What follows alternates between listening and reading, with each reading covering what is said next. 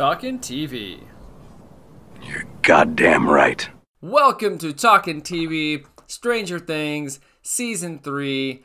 Suzie, do you copy? That's episode 1. I am Justin. I'm excited. I enjoyed my July 4th more than I thought. I thought I was going to be able to get through like at least half the season. I got through one episode today because I enjoyed my family too much. We went swimming for a while. We had barbecue, trampoline, slip and slides, drinking, drinking, drinking, sobering up, then driving home. So that was my day. It lasted a long time. It was from about what 6:30 in the morning all the way to 11 p.m. That was my entire day, constantly doing something. And I only watched one episode when I got home because I wanted to see the first one. I just wanted to see number one. So I got into it. And here are my thoughts. Cold open, very cold open. We're in Russia, the USSR, the sickle and hammer. They're doing their test. Oh my god, what a surprise. We're in the other dimensional space race, if you will. So they're trying to create some kind of uh, mechanism, and they do, like this laser portal gun. Um, they're trying to get their own gate. Um, and we have some Grand Moff Tarkin Darth Vader relationship going on. We have these nameless people. I don't remember their names. I didn't write it down. Don't know if they even had names. But uh, he failed. He tried to open the gate. It's all sweaty and nasty. The gate explodes and kills the like uh, officers on duty with their sweet gas masks and like get fried and just turned to mush. It was a pretty sweet scene. And then he gets the chokehold by the the mindless um, what do you want to call him? Second in command. I that's the Darth Vader character I'm going for, and just chokes him out, tosses him aside, and then the younger, uh, maybe more skilled scientist gets a chance. He has a year. The guy gives him a year to complete the project, and that's where we go. A year later, and now we're back in Hawkins and it looks like Eleven's under some kind of curfew or house arrest. Not really sure. Uh, she's making out with Mike. Hopper's like at wits ends. He seems like a little bit of overacting for him. I'm not really sure what's going on with his character all of a sudden, where he's like a little bit nuts and like frayed. Uh, but you know, Mike has to break off and go meet up with the pack, and that's when the boys use Stevie Harrington, who's working at the ice cream shop as a gateway to sneak into movies. So they're up to some teenage hijinks right off the bat. They pass a Back to the Future poster and opt for Day of the Dead. Uh, not one of my favorite zombie movies. Um, and then we're kind of just seeing the summer in Hawkins swimming pool. Um, it's a lot better and a lot. It's kind of just lack of a better word, strange to see it in the sun because we're always in the dreary falls and winters, and it's nice to see the sun shining on Hawkins and the lively um, city you don't really pay attention to ever. Like the most people you see is at the school. So opening up the the um, the budget for some extras apparently, and then we're gonna go to one of my favorite scenes just because of the reference to Fast Times at Ridgemont High with Billy the lifeguard and all these like desperate housewives on the on the sidelines like all made up waiting for Billy to come by as they uh, you know they get they don't have to go to the pool to get wet if you know what I mean. So yeah, Billy's doing the fast times to the the masturbation scene basically at the pool with Phoebe Cates. And that was just a cute scene. Nice nice little nod to Fast Times at Ridgemont High. Highly recommend that movie if you get a chance. Haven't seen it. It's a great one. Um, and then we have Nancy and Josh, who apparently are like I don't know, uh, a couple that are living with um, his mom in the Byers' house. I don't know if that's what it is, but she knows about it. So I don't know if they were sneaking out or what was going on. But Joshua apparently does photos for Hawkins' uh, post, and then Nancy is uh, a waitress Uh, she just gets coffee and food for everyone. They don't take her seriously. And of course, she's going to have to overcome that because that's what this is going to do. Like, you just, that's going to happen. We, I mean, from the moment that happens, you know she's going to have to prove herself. And it's a shame that she has to, that they're all kind of just assholes to her. So good luck to Nancy. Um, the mall that has been established, Starcourt, is taking jobs away, eliminating small businesses. I mean, Joyce's store is empty. She's like marking everything down. There's like 60% off sales, so they're they're gonna go fast, and I don't know what's gonna happen to her. Um, and then Dustin, he finally shows up in the episode. He went to Camp Nowhere, another nod to a, a obscure '90s kids movie, Camp Nowhere. Uh, this one's spelled with a K N O W because that's a they're they're learning at this camp. Like technology, engineering appears. So he learned to create some stuff, and he made his ultimate device, which is a a cell tower, pretty much, or just a radio tower, to talk to his quote unquote girlfriend Suzie in Utah. And that's going to be important because they're spending all day. They don't believe Dustin about the about the girlfriend. Dustin is sad because his friends like they, they forgot about him, and then Eleven uses her powers to make all these things come to life. It's a cute scene.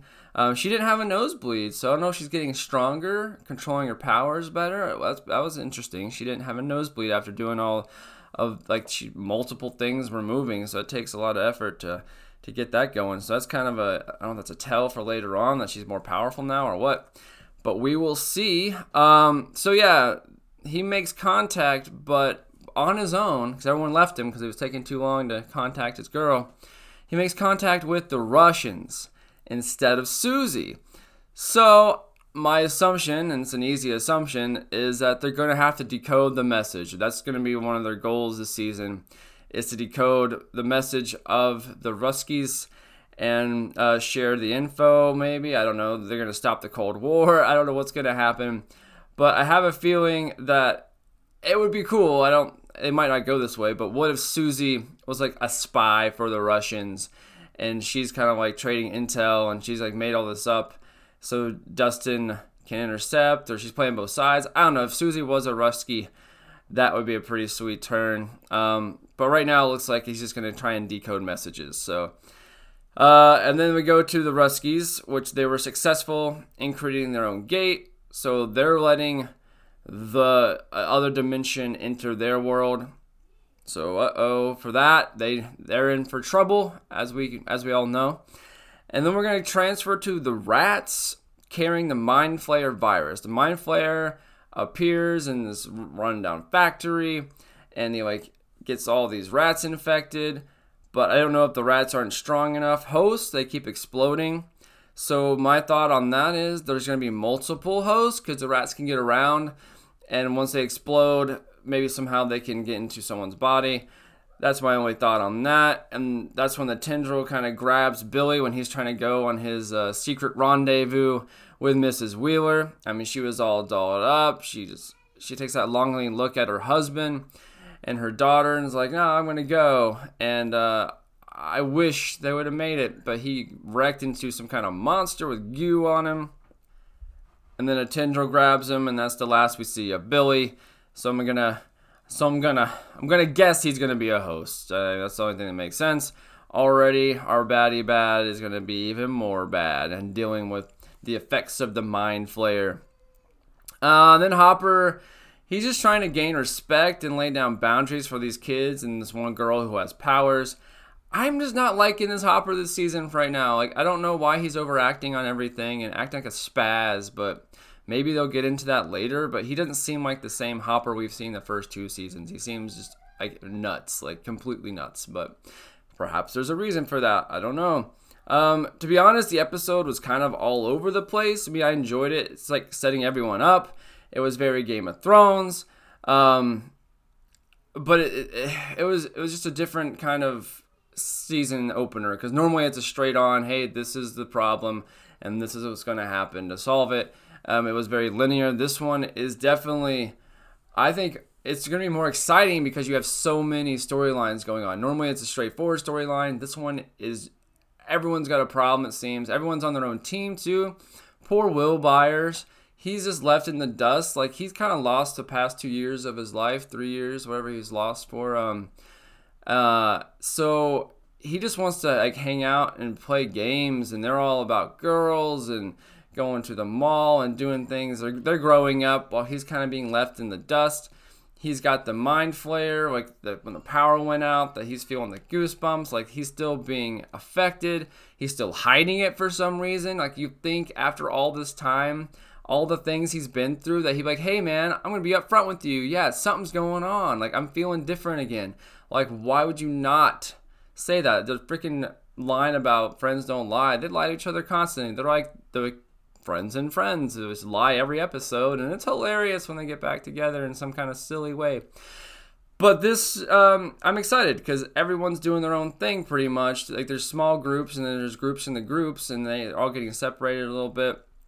It, it looks like Will Byers and Dustin are kind of the outliers this season. Like they're the ones going to be separate, but I have a feeling Dustin and and Steve are going to hook up somehow because I think they're just connected too well from last season to not explore that relationship.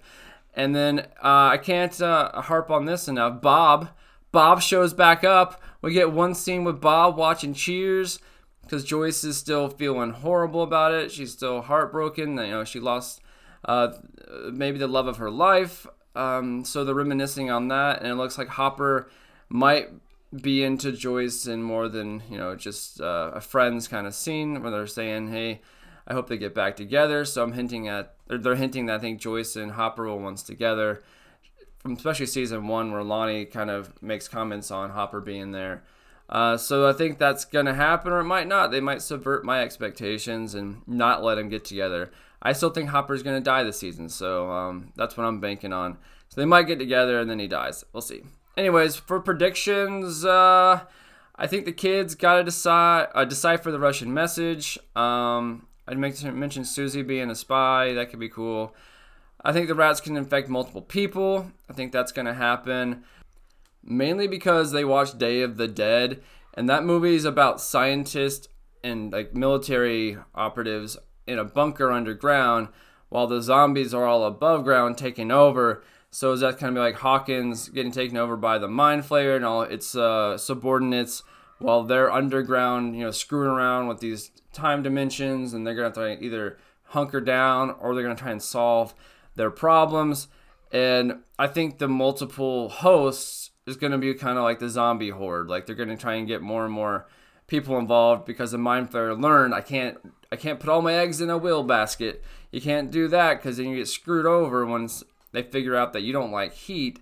So uh, I think it's gonna be kind of cool. I think gonna be a lot of people involved, a lot of townsfolk involved in becoming the mind flayer. And what if like the mayors or the the the head of police, like Hopper, like I think he really is gonna get infected, and they have to take these people out. I don't know. That's just my thoughts. Like they tease the mayor in the, in the trailer, so he's got to be in there for more than just you know another character to have. He's got to have something important to do. And uh, obviously, Nancy, she gets a lead on the story about the rats. So, will it bring her credibility or humiliation? Because these guys won't take her seriously, especially a story about rats. So, I'm hoping it brings her credibility and she can get in and show these guys up.